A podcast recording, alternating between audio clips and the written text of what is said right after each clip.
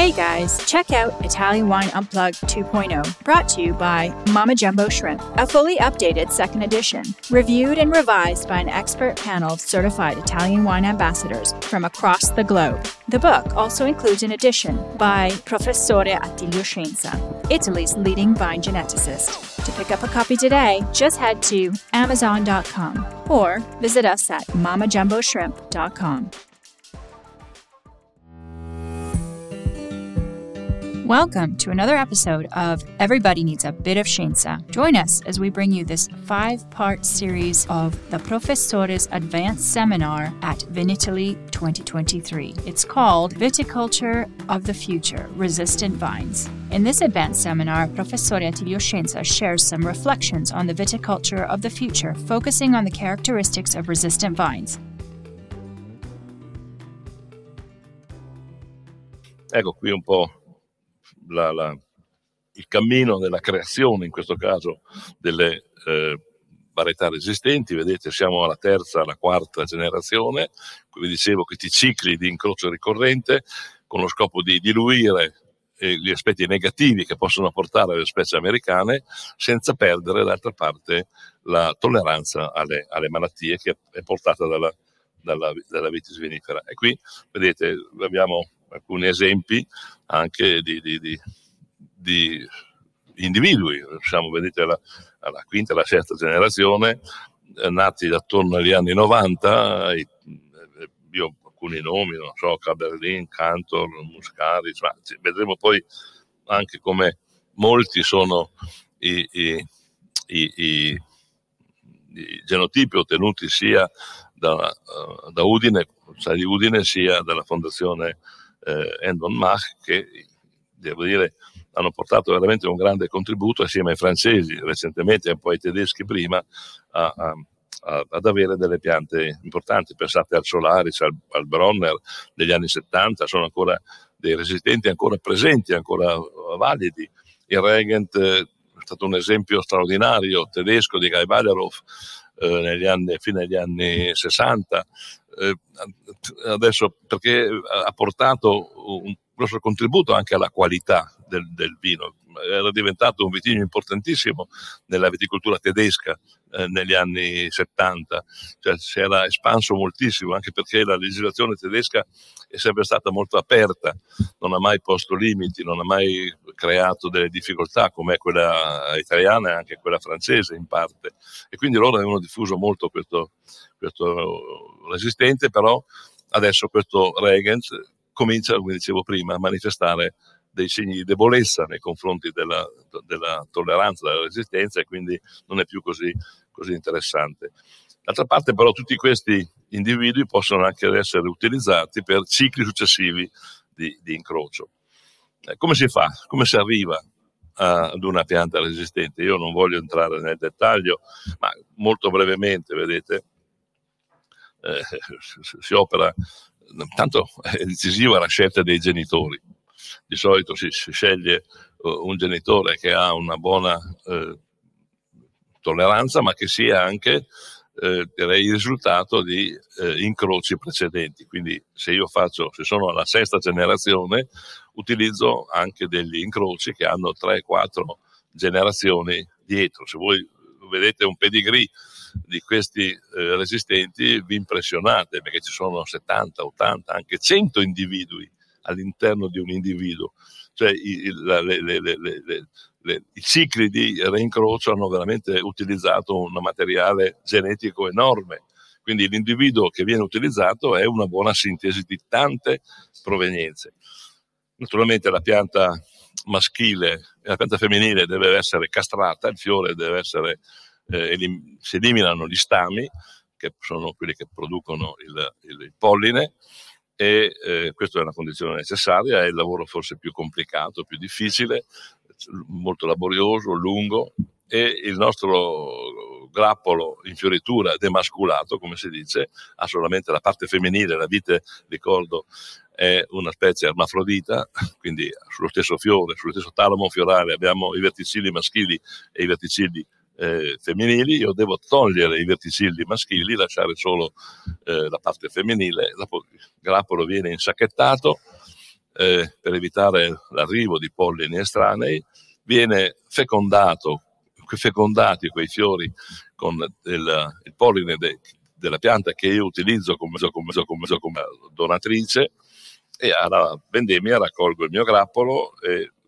faccio in modo di pulire i vinaccioli o di tenerli in qualche modo, conservarli anche per fargli passare il periodo di post maturazione, dopodiché i vinaccioli vengono, vengono seminati e a questo punto eh, sono due le strade, o utilizzo le tecniche tradizionali e infetto artificialmente questi, eh, questi semenzali e tengo solo quelli che dopo essere infettati non manifestano sintomi di malattia oppure procedo con tecniche molto più sofisticate e raffinate nell'analisi del profilo molecolare e vado a individuare l'esistenza o meno di quei geni che io so essere i portatori della resistenza.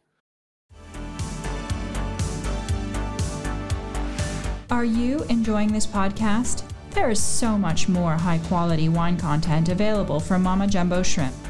Check out our new wine study maps or books on Italian wine, including Italian Wine Unplugged and much, much more. Just visit our website, mamajumboshrimp.com. Now, back to the show. Ecco, naturalmente il lavoro non si finisce qui, le piante che vengono scelte vengono in estate, vengono poste in un vigneto, si crea un vigneto di queste nuove piante Naturalmente bisogna poi fare delle micro eh, vinificazioni perché l'uva è poca, eh, non, non ci sono 10, 15, 20 kg di uva, forse anche meno, e si ottiene questo vino. Questo vino viene analizzato da un punto di vista chimico perché bisogna identificare eh, la presenza o meno di alcuni marcatori eh, che sono non sempre graditi, eh, ma che spesso non ci sono ormai quasi più, eh, questi, questi antociani di glucosidi o la presenza di, di, di, sostanze dal sapore poco gradevole, come erano eh, questi, questi, composti chimici che venivano dalle specie americane, eh, il furfurolo e, il, eh, altre sostanze che, che, che però adesso nelle, nelle, nei, genitori portatori di resistenza non ci sono più. E poi naturalmente il vino deve essere sottoposto a degustazione ed è quello che dà il giudizio finale della validità o meno eh, di quell'incrocio e della possibilità poi di iscriverlo ad una, eh, al registro delle varietà nazionale. E naturalmente questo non, la storia non finisce qui perché bisogna che poi le regioni eh, adottino eh, questi vitigni, vengano iscritti questi vitigni nel catalogo delle varietà coltivabili nelle varie regioni e qui molto spesso questo è un collo di bottiglia le regioni non sono favorevoli, ci sono delle resistenze all'interno della regione, non a livello politico ma a livello produttivo e quindi molto spesso vicino a regioni vedremo che hanno scelto di poter coltivare, di far coltivare questi vitigni ai loro viticoltori, ci sono regioni che si oppongono a fare questa, questa scelta. Io una carrellata molto veloce di quello che è stato fatto in Europa, almeno nei 3-4 paesi fondamentali. Eh, vedete, questo Germania, Guy Weilerhof, ma non solo, anche altre, altri centri di ricerca hanno prodotto tutta una serie di eh, incroci. Questo è il lavoro fatto da Udine in collaborazione con uh, eh, VCR. Eh, questo eh, sono alcuni di, quelli, di, questi, di questi ottenimenti, vedete, molto interessanti vedremo poi anche altri aspetti.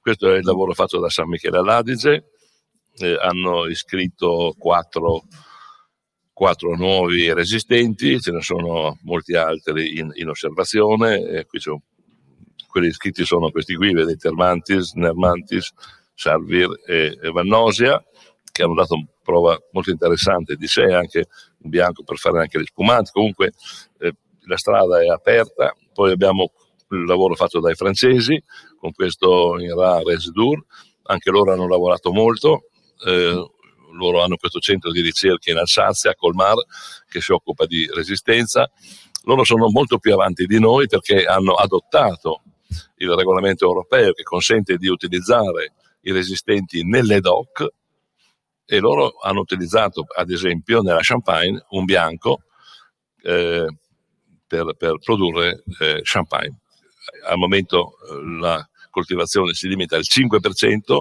in una fase sperimentale, ma se questo va bene, naturalmente la percentuale di questo vitigno aumenterà. E questo è importantissimo perché a questo punto la, la, la, dice, il ghiaccio è rotto e l'introduzione di questi vitigni resistenti anche nelle DOC rappresenta un grande progresso veramente concreto nei, nei confronti della sostenibilità.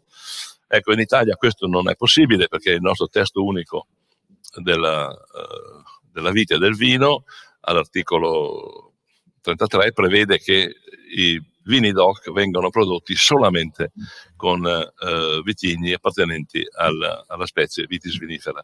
Quindi non si possono usare eh, i metizi, gli ibridi, gli incroci, quello che voi volete.